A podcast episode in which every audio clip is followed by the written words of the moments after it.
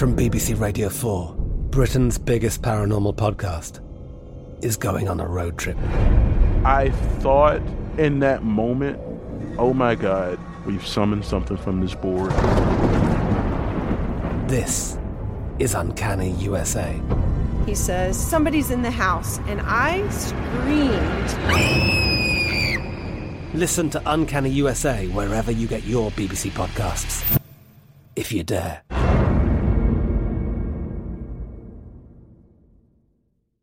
Enjoy all your favorite sports like never before at BetMGM. Signing up and playing is so easy. Simply sign up using code Buckeye and receive up to $1,500 back in bonus bets if you don't win your first bet. When you register with BetMGM, you can get instant access to a variety of parlay selection features, live betting options, and the best daily promotions in the business. And with BetMGM at your fingertips, every play and every game matter more than ever. Place your moneyline, prop, and parlay bets with the king of sportsbooks today. Sign up using code Buckeye and receive up to $1,500 back in bonus bets if you don't win your first bet. That's right, up to $1,500. Again, sign up using code Buckeye and receive up to $1,500 back in bonus bets if you don't win your first bet. BetMGM and GameSense remind you to play responsibly. 21 plus and present in Ohio, subject to eligibility requirements. Rewards are non-withdrawable bonus bets that expire in seven days. Gambling problem? Call 1-800-GAMBLER in partnership with MGM Northfield Park. That's 1-800-GAMBLER.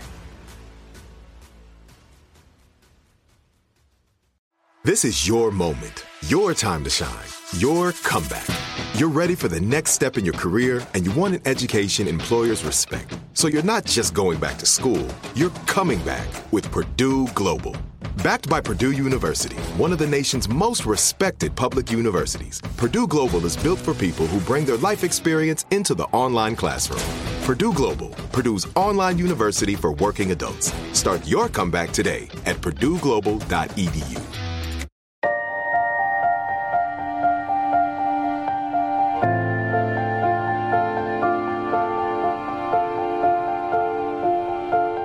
This is Lee Habib, and this is Our American Stories, and we tell stories about everything here on this show, from the arts to sports, and from business to history, and everything in between, including your stories. Send them to ouramericanstories.com. They're some of our favorites. Aside from Ho Ho Ho and several songs by Perry Como and Johnny Mathis, perhaps no other sound says Christmas more than the ring of a Salvation Army red kettlebell. But for many Americans, this is all we know about the Salvation Army. In the empire of the young Queen Victoria, the story of the Salvation Army is conceived within the heart of a young boy named William Booth. Here's Greg Hengler with this story. William Booth's father, Samuel, built houses in Nottingham, England for the children of the Industrial Revolution. When in 1843 his business collapsed, it was the end of his world. Within months, Samuel was dead, leaving his family in ruin. 13 year old William Booth had to drop out of school and commenced what would be an education in poverty. His primary classroom was the pawn shop, where he had taken work as an apprentice. Here's Professor Roger Green, a longtime member and scholar of the Salvation Army. Pawnbroking business in England in that day was a very, very difficult business because pawnbroking was people brought in their goods from their home and sold their goods to have a little bit of money to put bread on the table. And he knew, too, that many people were coming in and selling a little bit of what they had in their home or pawning off a little bit of what they had in their home, not in order to put bread on the table for the children, but in order to buy more alcohol for that evening. Handkerchiefs were pawned first, wedding rings came last. Nottingham's urban district extends into rural Derbyshire, where Catherine Mumford was born. From a young age, she displayed an unusually intense nature. When she was nine years old, she saw a drunk hauled through the streets to the police station, taunted by a mob. She was unwilling to let him walk alone and be humiliated, so she ran and walked beside him. Here's Professor Pamela Walker, author of Pulling the Devil's Kingdom Down The Salvation Army in Victorian Britain. She suffered from a number of different illnesses. It's hard to know in modern terms what we would call those things, but she had a curvature of her spine, which she suffered with her whole life, and she was sometimes bedridden for long periods of time. So she read a lot. She read Methodist magazines and other religious works by a number of leading Methodist theologians. She was reading them at a very young age. She read the Bible every day. By the time she was 12, I think she'd read it cover to cover eight times. And it made for a very quiet childhood, a very studious childhood, and often I think a very lonely one. In the Booth household, William had heard very little about the Bible or God until a neighbor took the 15 year old boy to church to hear the visiting American minister, James Caughey, preach for six weeks. William was inspired. For the next two years, he would often wander off into the meadow and try preaching to himself. He was always disappointed with the results, though. The preachers he heard were powerful and spoke with a fiery conviction. It was obvious they believed what they were preaching with all their heart. William, on the other hand, was not sure what he believed. Even though he had now been going to church for two years, William was still a spectator. That was the case until Booth strolled into his Bible class. The teacher opened with the words, A soul dies every minute. For some reason, these words penetrated right into William's heart. Shortly after, when a friend persuaded William to join him in a mission in Nottingham's poorest district, William stepped right into his natural space. After visiting the poor and the sick, William would go out into the grimy streets, stand on top of a box, and preach. Poor women would bring their own chairs. Some ignored him, others cursed him. In 1849, William left Nottingham for London, working more than 12 hours a day, six days a week, as an apprentice at another pawnbroker's shop. It was here where William met Catherine Mumford. A month later, they were engaged. Here's Salvation Army member and historian, Professor Gordon Moyles. Uh, Catherine Booth was the thinker. Uh, she grew up in a home where she was self educated or home educated, and she read a lot of theology books. Uh, William was a doer. William was a doer all his life. William was an activist. At the age of 22, William left pawnbroking for good to pursue what he felt was God's calling as an evangelist. On June 16th of 1855, Catherine and William were married. Three years passed until William became the preacher of a Methodist church, while Catherine became pregnant with their third child. Feeling restless, Catherine began to visit the families of heavy drinkers two nights a week in the slums. It was at this time where she too would have a life changing encounter with an American preacher. Here again is Pamela Walker. In 1859, Phoebe Palmer, who was an American holiness teacher and preacher, came to England. And it was a big event for Catherine. She was already well known to Catherine through her writing. It also occasioned a lot of debate in the English press because here was this American and a woman, and she's preaching. William had plenty to do inside the church, but it was the people outside, the people who never dreamed of setting a foot inside a church, who really concerned him. Booth's outreach had become known by the locals as the converting shop. When members of his church attempted to restrict his wider ministry, Catherine urged William to resist and become an independent evangelist. At a critical moment when a motion to limit Booth's ministry was put, Catherine shouted from the balcony, Never. William looked around to see his wife being escorted towards the door. William stood up waved his hat in the air as a salute to his wife, and walked deliberately out the door. Catherine was standing on the steps. He hooked her arm in his, and they headed down the street together. And when we come back, we'll continue with the story of William and Catherine Booth, without whom there would not be a Salvation Army. More after these messages.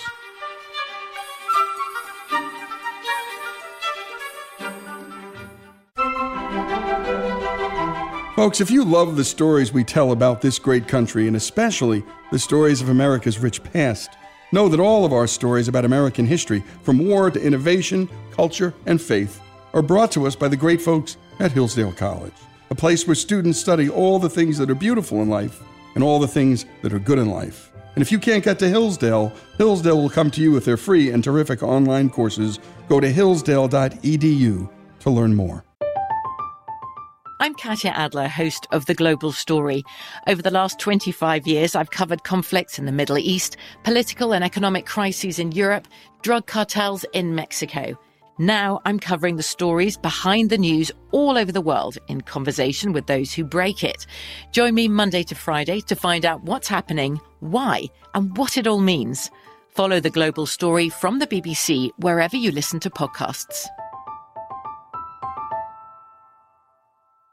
Enjoy all your favorite sports like never before at BetMGM. Signing up and playing is so easy. Simply sign up using code Buckeye and receive up to $1,500 back in bonus bets if you don't win your first bet. When you register with BetMGM, you can get instant access to a variety of parlay selection features, live betting options, and the best daily promotions in the business. And with BetMGM at your fingertips, every play and every game matter more than ever. Place your moneyline, prop, and parlay bets with the king of sportsbooks today. Sign up using code Buckeye and receive up to $1,500 back in bonus bets if you don't win your first bet. That's right, up to $1,500. Again, sign up using code Buckeye and receive up to $1,500 back in bonus bets if you don't win your first bet. BetMGM and GameSense remind you to play responsibly. 21 plus and present in Ohio, subject to eligibility requirements. Rewards are non-withdrawable bonus bets that expire in seven days. Gambling problem? Call 1-800-GAMBLER in partnership with MGM Northfield Park. That's 1-800-GAMBLER. Xfinity has free premium networks for everyone this month, no matter what kind of entertainment you love. Addicted to true crime? Catch killer cases and more spine-tingling shows on A&E Crime Central. Crave adventure? Explore Asian action movies on Hi-YAH. Searching for something extreme? Check out skating, snowboarding, and more on Fuel TV Plus, the global home of action sports. And find crowd-pleasing bops on iHeartRadio's Hit Nation playlist. There's new free shows and movies to love every week. Say free this week in your Xfinity voice remote.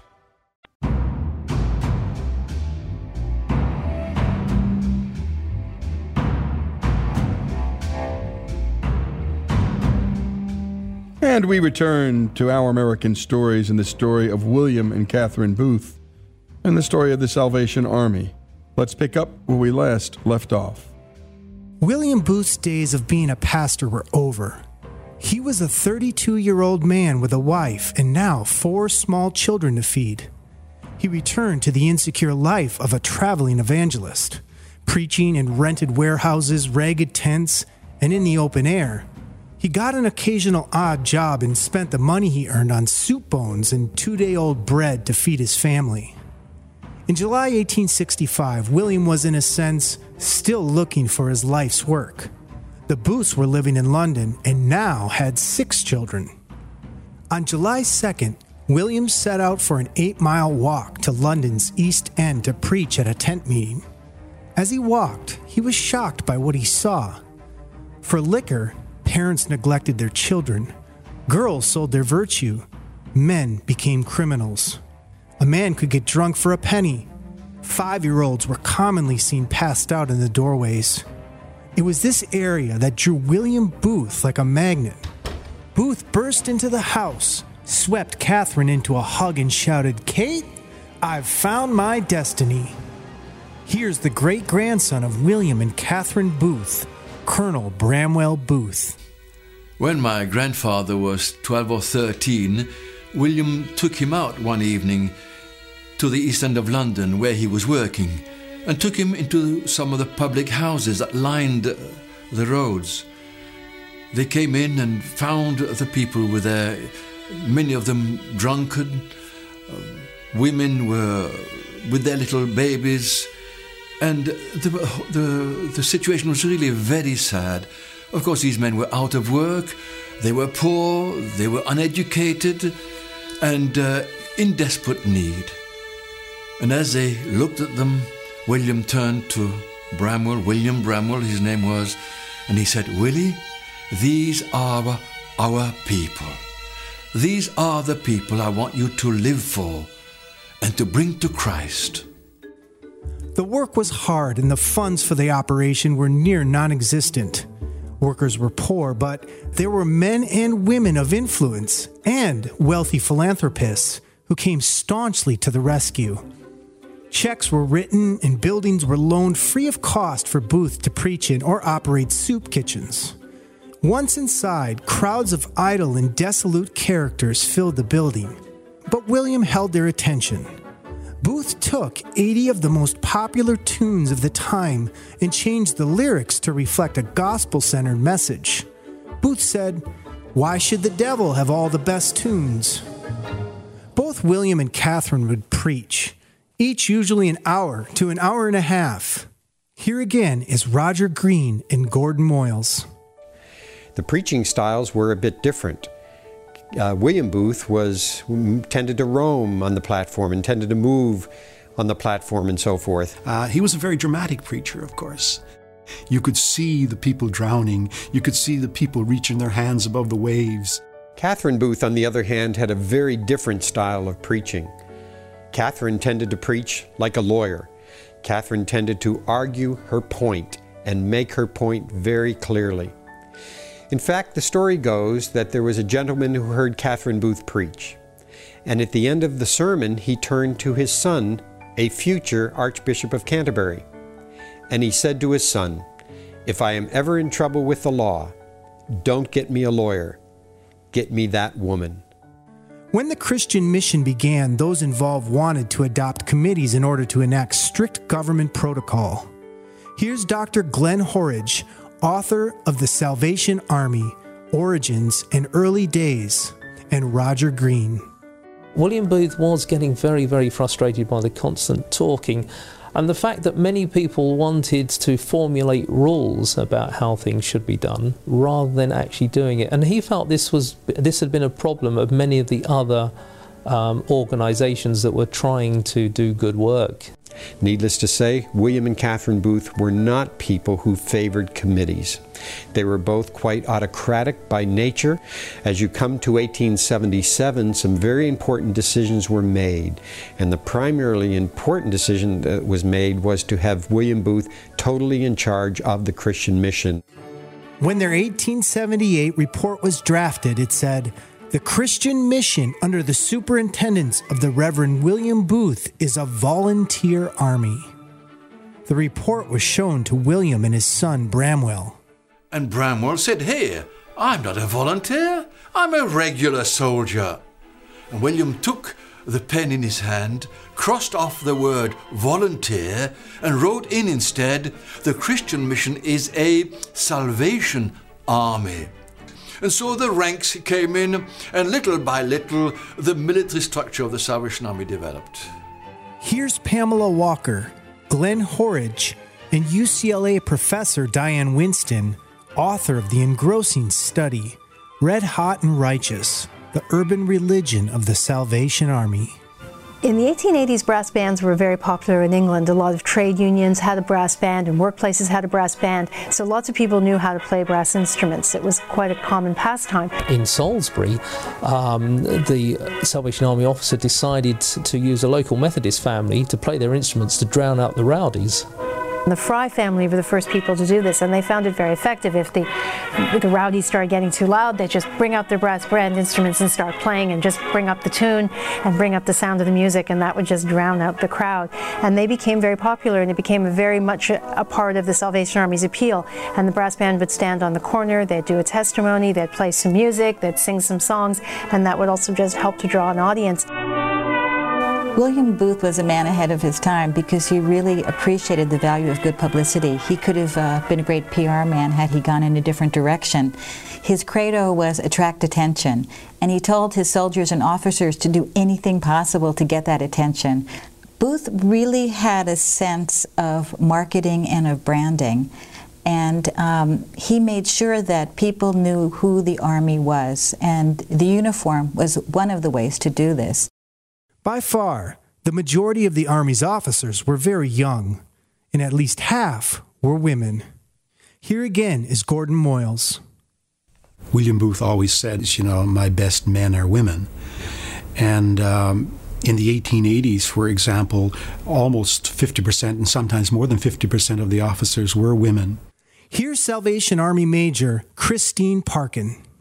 William Booth had a rare genius for understanding the needs of young people. He also had this gift for being able to use people um, in a way that made them feel that they were in charge, they were responsible, they were challenged to do something really good for the kingdom of God. Here's William Booth's granddaughter, Commissioner Catherine Bramwell Booth. He was very interested in what we did in the little corps, that you might call it a little church, the, the, the group to which we belonged, you see. So if he was at home, it was important to tell him what, how it had been on Sunday. Well, how do you get on? And, uh, and I said that day, I, yes, yes, Grandpa. I sang a solo. Oh, he said, how did you get on? Well, I said, well, I, I did my best. And then he suddenly seemed to be angry with me, he roared at me, and he could, you know, he could shout. And he had a splendid voice. Well, he shouted at me that day. You see, and I was all in a shiver. And he said, Your best? What's the good of that, Catherine? You'll never be any good to me in the army if that's all you can do. Well, I felt dreadful. and then he suddenly stopped and changed, said, You see, dear child, when we believe in God and God helps us, we can do better than our best. And then he opened up all that idea of God being within reach and, and, and understanding how we felt. And my goodness, what words when we believe in God and God helps us, we can do better than our best. We're following the story of William and Catherine Booth. The story of William and Catherine Booth, the story of the Salvation Army, continues after these messages.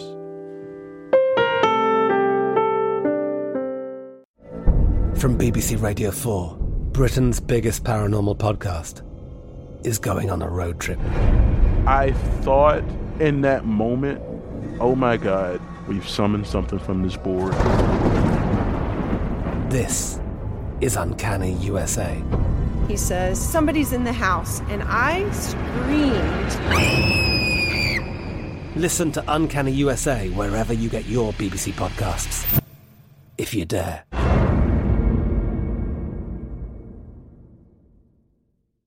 Enjoy all your favorite sports like never before at BetMGM. Signing up and playing is so easy. Simply sign up using code Buckeye and receive up to $1,500 back in bonus bets if you don't win your first bet. When you register with BetMGM, you can get instant access to a variety of parlay selection features, live betting options, and the best daily promotions in the business. And with BetMGM at your fingertips, every play and every game matter more than ever. Place your moneyline, prop, and parlay bets with the king of sportsbooks today. Sign up using code Buckeye and receive up to $1,500 back in bonus bets if you don't win your first bet. That's right, up to $1,500. Again, sign up using code Buckeye and receive up to $1,500 back in bonus bets if you don't win your first bet. BetMGM and GameSense remind you to play responsibly. 21 plus and present in Ohio. Subject to eligibility requirements. Rewards are non-withdrawable bonus bets that expire in seven days. Gambling problem? Call 1-800-GAMBLER in partnership with MGM Northfield Park. That's 1-800-GAMBLER. Xfinity has free premium networks for everyone this month, no matter what kind of entertainment you love. Addicted to true crime? Catch killer cases and more spine-tingling shows on A&E Crime Central. Crave adventure? Explore Asian action movies on Hi-YAH. Searching for something extreme? Check out skating, snowboarding, and more on Fuel TV Plus, the global home of action sports. And find crowd-pleasing bops on iHeartRadio's Hit Nation playlist. There's new free shows and movies to love every week. Say free this week in your Xfinity voice remote.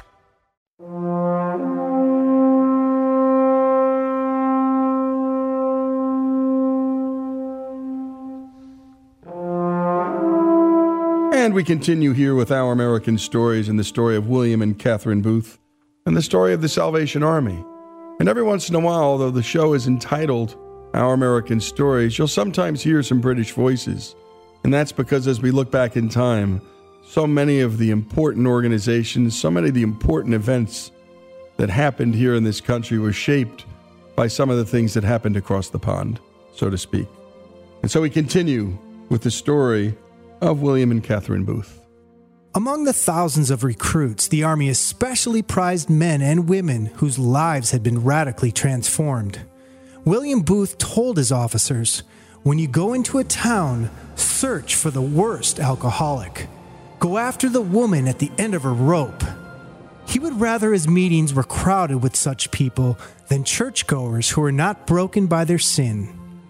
One of his mottos was go for souls and go for the worst. Here's Christine Parkin and a couple testimonies of the time. They were able to see it happen before their eyes, really. They saw li- the little homes transformed because the, the father of the household brought a joint of meat home on a Saturday night instead of spending all his money at the pub. And the children started to go to school because there was money. It used to be starvation before they came. Now he brings his wages home to me instead of taking them to the public house. If you want to know what God has done for me, go and ask my poor wife, whom I've beaten in my mad and fury until I've endangered her life and smashed everything I could lay my hands upon. Hear the words of Catherine Booth, Glenn Horridge, and Bramwell Booth. We teach that a man cannot be right with God while he is doing wrong to men. In short, decide that holiness means being saved from sin and filled with love to God and man. So important was the message of holiness that in 1870, at the conference of the Christian Mission, William Booth said, Holiness is to us a fundamental truth. It stands to the forefront of our doctrines. The first Salvation Army flag was presented in 1878, and Catherine often explained when she presented flags later on that the red stood for the blood of Jesus Christ, which purifies from sin. The blue stands for purity of holiness, and the fire of the star was uh, the fire of the Holy Spirit, which actively leads his people. The flag and its soldiers were encountering intense opposition. In his play, Major Barbara, committed socialist, master wordsmith, and playwright George Bernard Shaw criticized the Salvation Army for using tainted money to do its work. To this, Booth answered, We will wash it in the tears of the widows and the orphans and lay it on the altar of humanity. The media hated the Salvation Army too and continually wrote fictional stories that were successful in inflaming public opinion against them. Booth would tell his very upset son Bramwell 50 years from now, it will matter very little how these people treated us. It will matter a great deal how we dealt with the work of God. I don't care what they say about me as long as they say something and announce where I'm preaching. Even Queen Victoria objected to the Salvation Army on the grounds that she should have the only army in England and that all generals should belong to the British Empire. The authorities offered little, if no, protection, and in many cases they charged the Salvationists with disturbing the peace. In fact, the British Home Secretary pushed a peace at any price policy, and this meant that the results of any legal Salvation Army activity that hooligans turned into a riot were blamed on the Salvation Army. The Home Secretary's logic went thus If the Salvation Army had not been there in the first place, the peace would not have been disturbed. Here again is Gordon Moyles. When they were charged and sent to jail, uh, they had the option of a fine or, say, 10 days in jail. And you know what they always chose? They chose the 10 days in jail. And they would go to jail for the 10 days.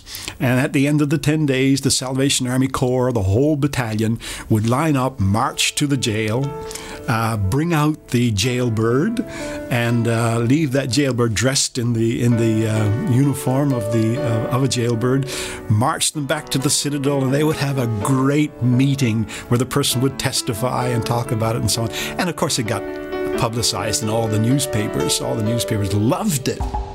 Because they now knew they could get away with it, schools of angry and restless young men organized into a group whose stated aim was to destroy the Salvation Army. They called themselves the Skeleton Army. The Skeleton Army didn't confine the harassment just to the streets. They went to and attacked the homes of anyone who sympathized with the organization, smashing windows and hurling dead cats and rats, bricks, stones, tar, rotten vegetables, and sticks into their windows.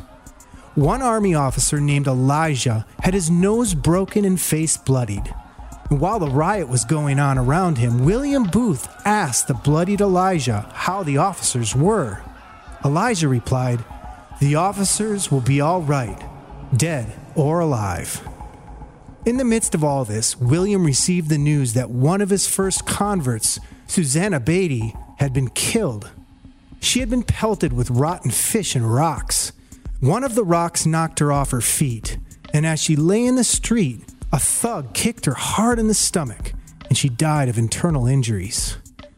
The Skeleton Army was financially and politically supported by breweries, pub owners, and politicians outraged by the Army's unorthodox approach. This led to a strange alliance among politicians, hoodlums, and brewery owners, all of whom wanted the Salvation Army to march right out of sight. Here again is Glenn Horridge. Anything that's seen to be deviating from the norm um, has often been ridiculed and attacked. They set themselves up to be different. And so, what better on a Friday night or a Saturday than to jeer at the Salvation Army?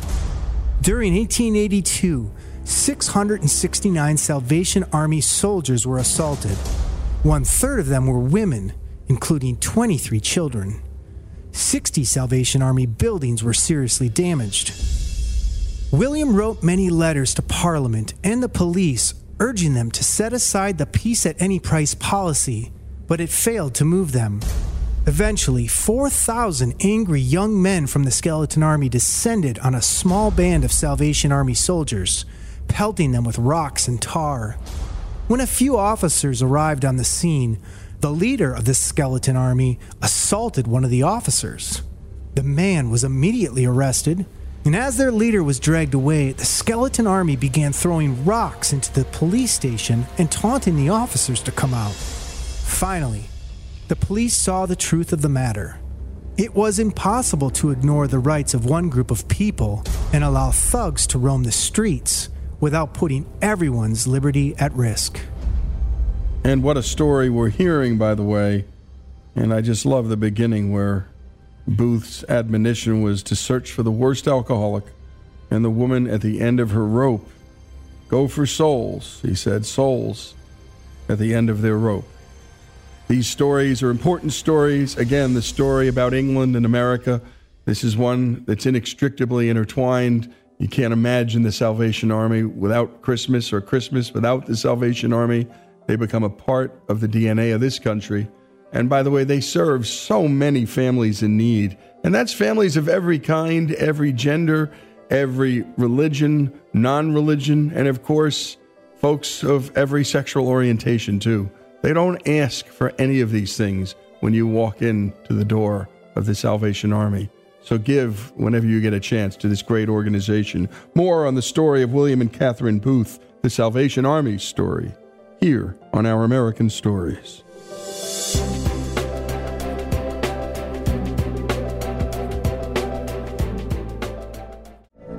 From BBC Radio 4, Britain's biggest paranormal podcast is going on a road trip. I thought in that moment, oh my God, we've summoned something from this board. This is Uncanny USA. He says, Somebody's in the house, and I screamed. Listen to Uncanny USA wherever you get your BBC podcasts, if you dare.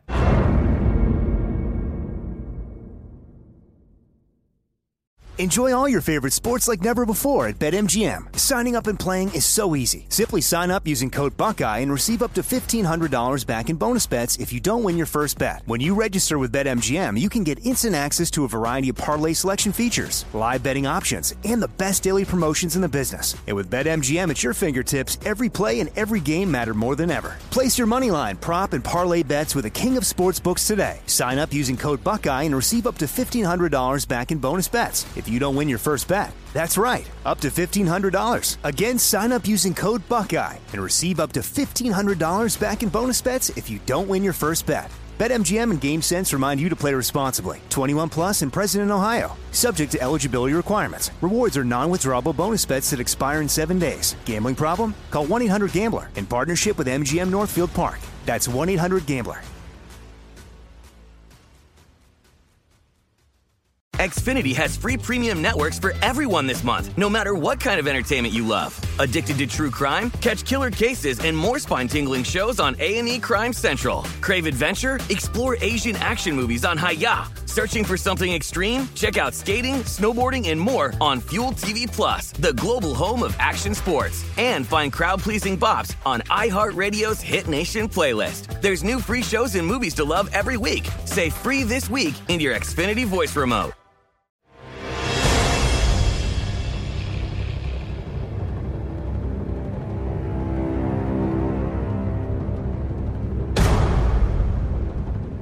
And we continue here with our American stories and the story of William and Catherine Booth. Let's return to our final installment in this great hour long story. The persecution of the Salvation Army brought about a new protocol. The Army began to station officers at prison gates. As disheveled men came out, Salvationists would offer help with accommodation and legitimate work. Here's Roger Green there was a Salvation Army family by the name of the Shirley family who in 1879 uh, went over to the United States. Their daughter was a captain in the Salvation Army. They decided that they were going to begin the work of the Salvation Army, albeit unofficially, in Philadelphia. So at 4th and Oxford, the Shirley family, with Captain Eliza Shirley, just a young woman at the time, uh, began to work as Salvationists and opened the work of the Salvation Army in the United States. However, this was not an official opening, and the Shirleys wrote back to William Booth and asked if William Booth would send reinforcements to help to establish the work of the Salvation Army in America. And so William Booth chose George Scott Railton and seven young women uh, for this task. And on March 10th of 1880, George Scott Railton, and these seven young women, these seven Hallelujah lassies, walked down the gangplank of their ship to the base of the Manhattan, and they opened the work of the Salvation Army officially. By the end of 1883, the Salvation Army was operating in 12 countries, and everywhere it fought an evangelistic war. We are a salvation people, said Booth. That is our specialty. On September 23, 1886, 57 year old William Booth stepped onto New York's Cunard Pier.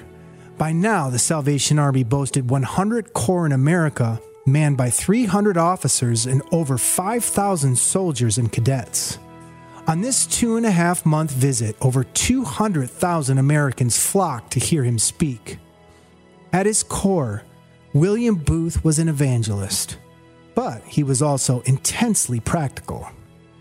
The social ministry of the Salvation Army usually did not begin at the instigation of William Booth. Social ministry began as officers and soldiers were working in their own local situations with people and as they had compassion for these people and wanted to aid them and assist them. And so, for example, in 1886, the Salvation Army opened up a home for alcoholic women. There again, not at the instigation of William Booth, but because there were local officers and soldiers in that situation who saw a need and they wanted to meet that need. What Booth did was support these ventures with personnel and funds. Here again is Diane Winston and Colonel Bramwell Booth. William Booth, unlike many of his contemporaries, was not particularly interested in the big issues of the day. Booth only cared about saving people. The army was a religion of action. One evening, on a cold winter's night, William Booth was coming home over a bridge and realized that men were sleeping out in the cold underneath the bridge, finding what shelter they could. And when he first saw my grandfather, Bramwell, he said to him, Bramwell, did you know that men were sleeping under the bridges in this, in this weather? And Bramwell answered, Well, I thought everyone knew that, General. And uh, William then said, Bramwell, go and do something.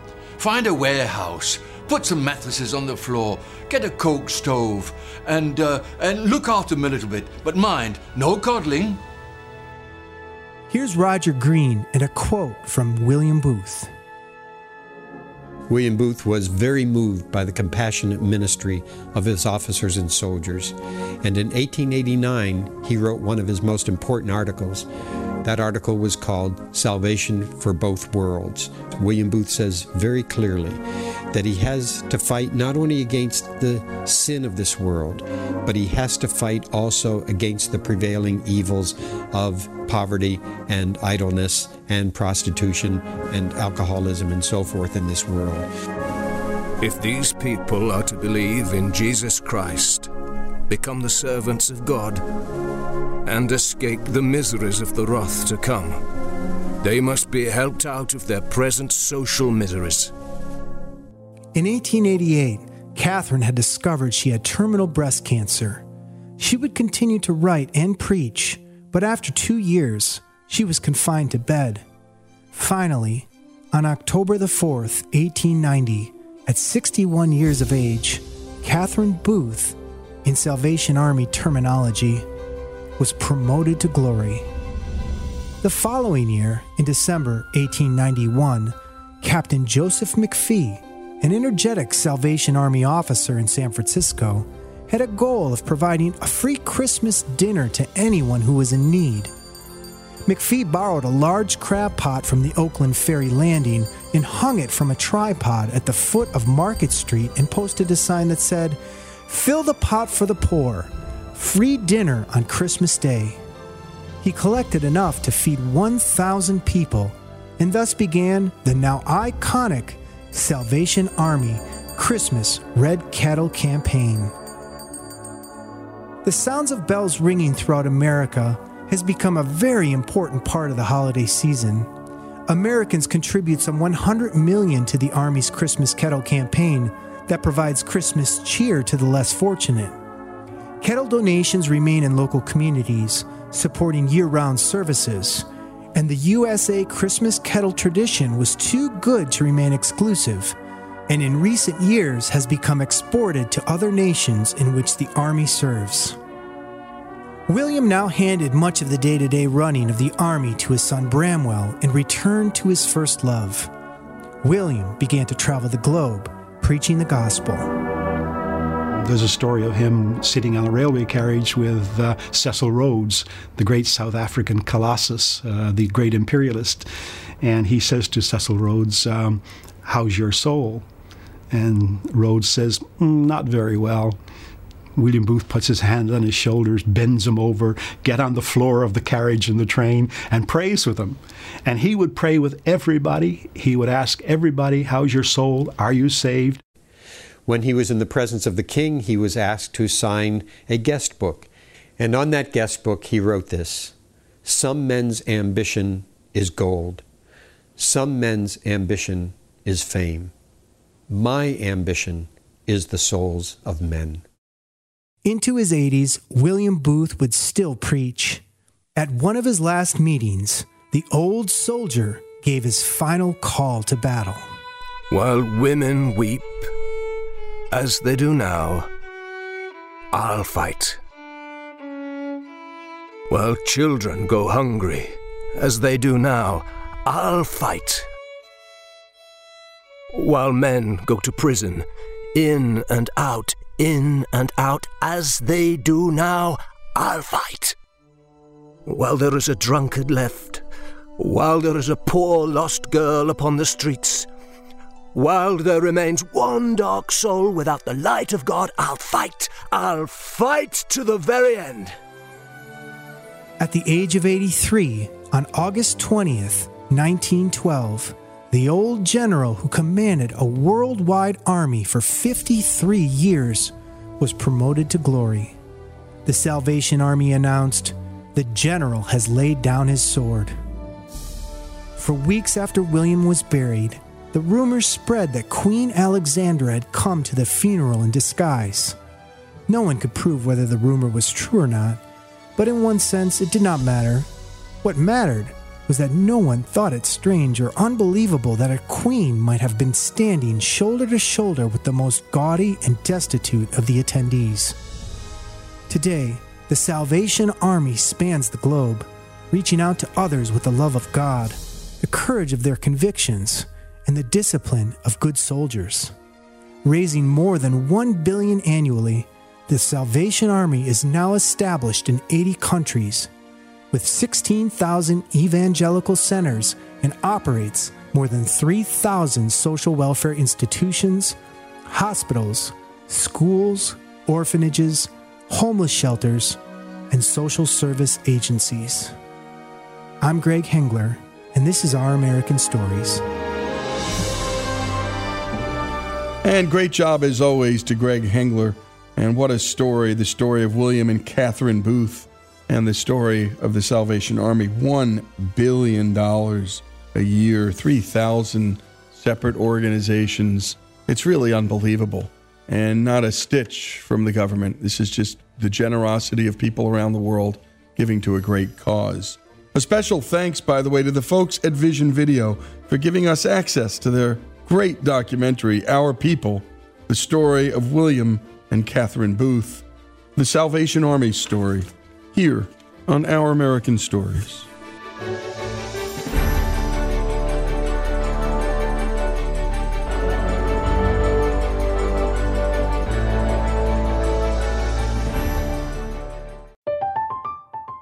I'm Katya Adler, host of The Global Story. Over the last 25 years, I've covered conflicts in the Middle East, political and economic crises in Europe, drug cartels in Mexico. Now I'm covering the stories behind the news all over the world in conversation with those who break it. Join me Monday to Friday to find out what's happening, why, and what it all means. Follow The Global Story from the BBC wherever you listen to podcasts. Xfinity has free premium networks for everyone this month, no matter what kind of entertainment you love. Addicted to true crime? Catch killer cases and more spine-tingling shows on A&E Crime Central. Crave adventure? Explore Asian action movies on Hi-YAH. Searching for something extreme? Check out skating, snowboarding, and more on Fuel TV Plus, the global home of action sports. And find crowd-pleasing bops on iHeartRadio's Hit Nation playlist. There's new free shows and movies to love every week. Say free this week in your Xfinity voice remote. Whether you're a savvy spender maximizing your savings with cashback rewards, a thrifty rate watcher seeking the lowest interest, or a travel enthusiast looking for extraordinary perks, Kemba Financial Credit Union has a visa to complement your lifestyle and unique needs. Apply today at Kemba.org to unlock a limited time 2% cash back on purchases and pay 0% interest on balance transfers for an entire year with a new visa from Kemba. You deserve a card that works for you. Restrictions apply. Offer ends June 30th, 2024.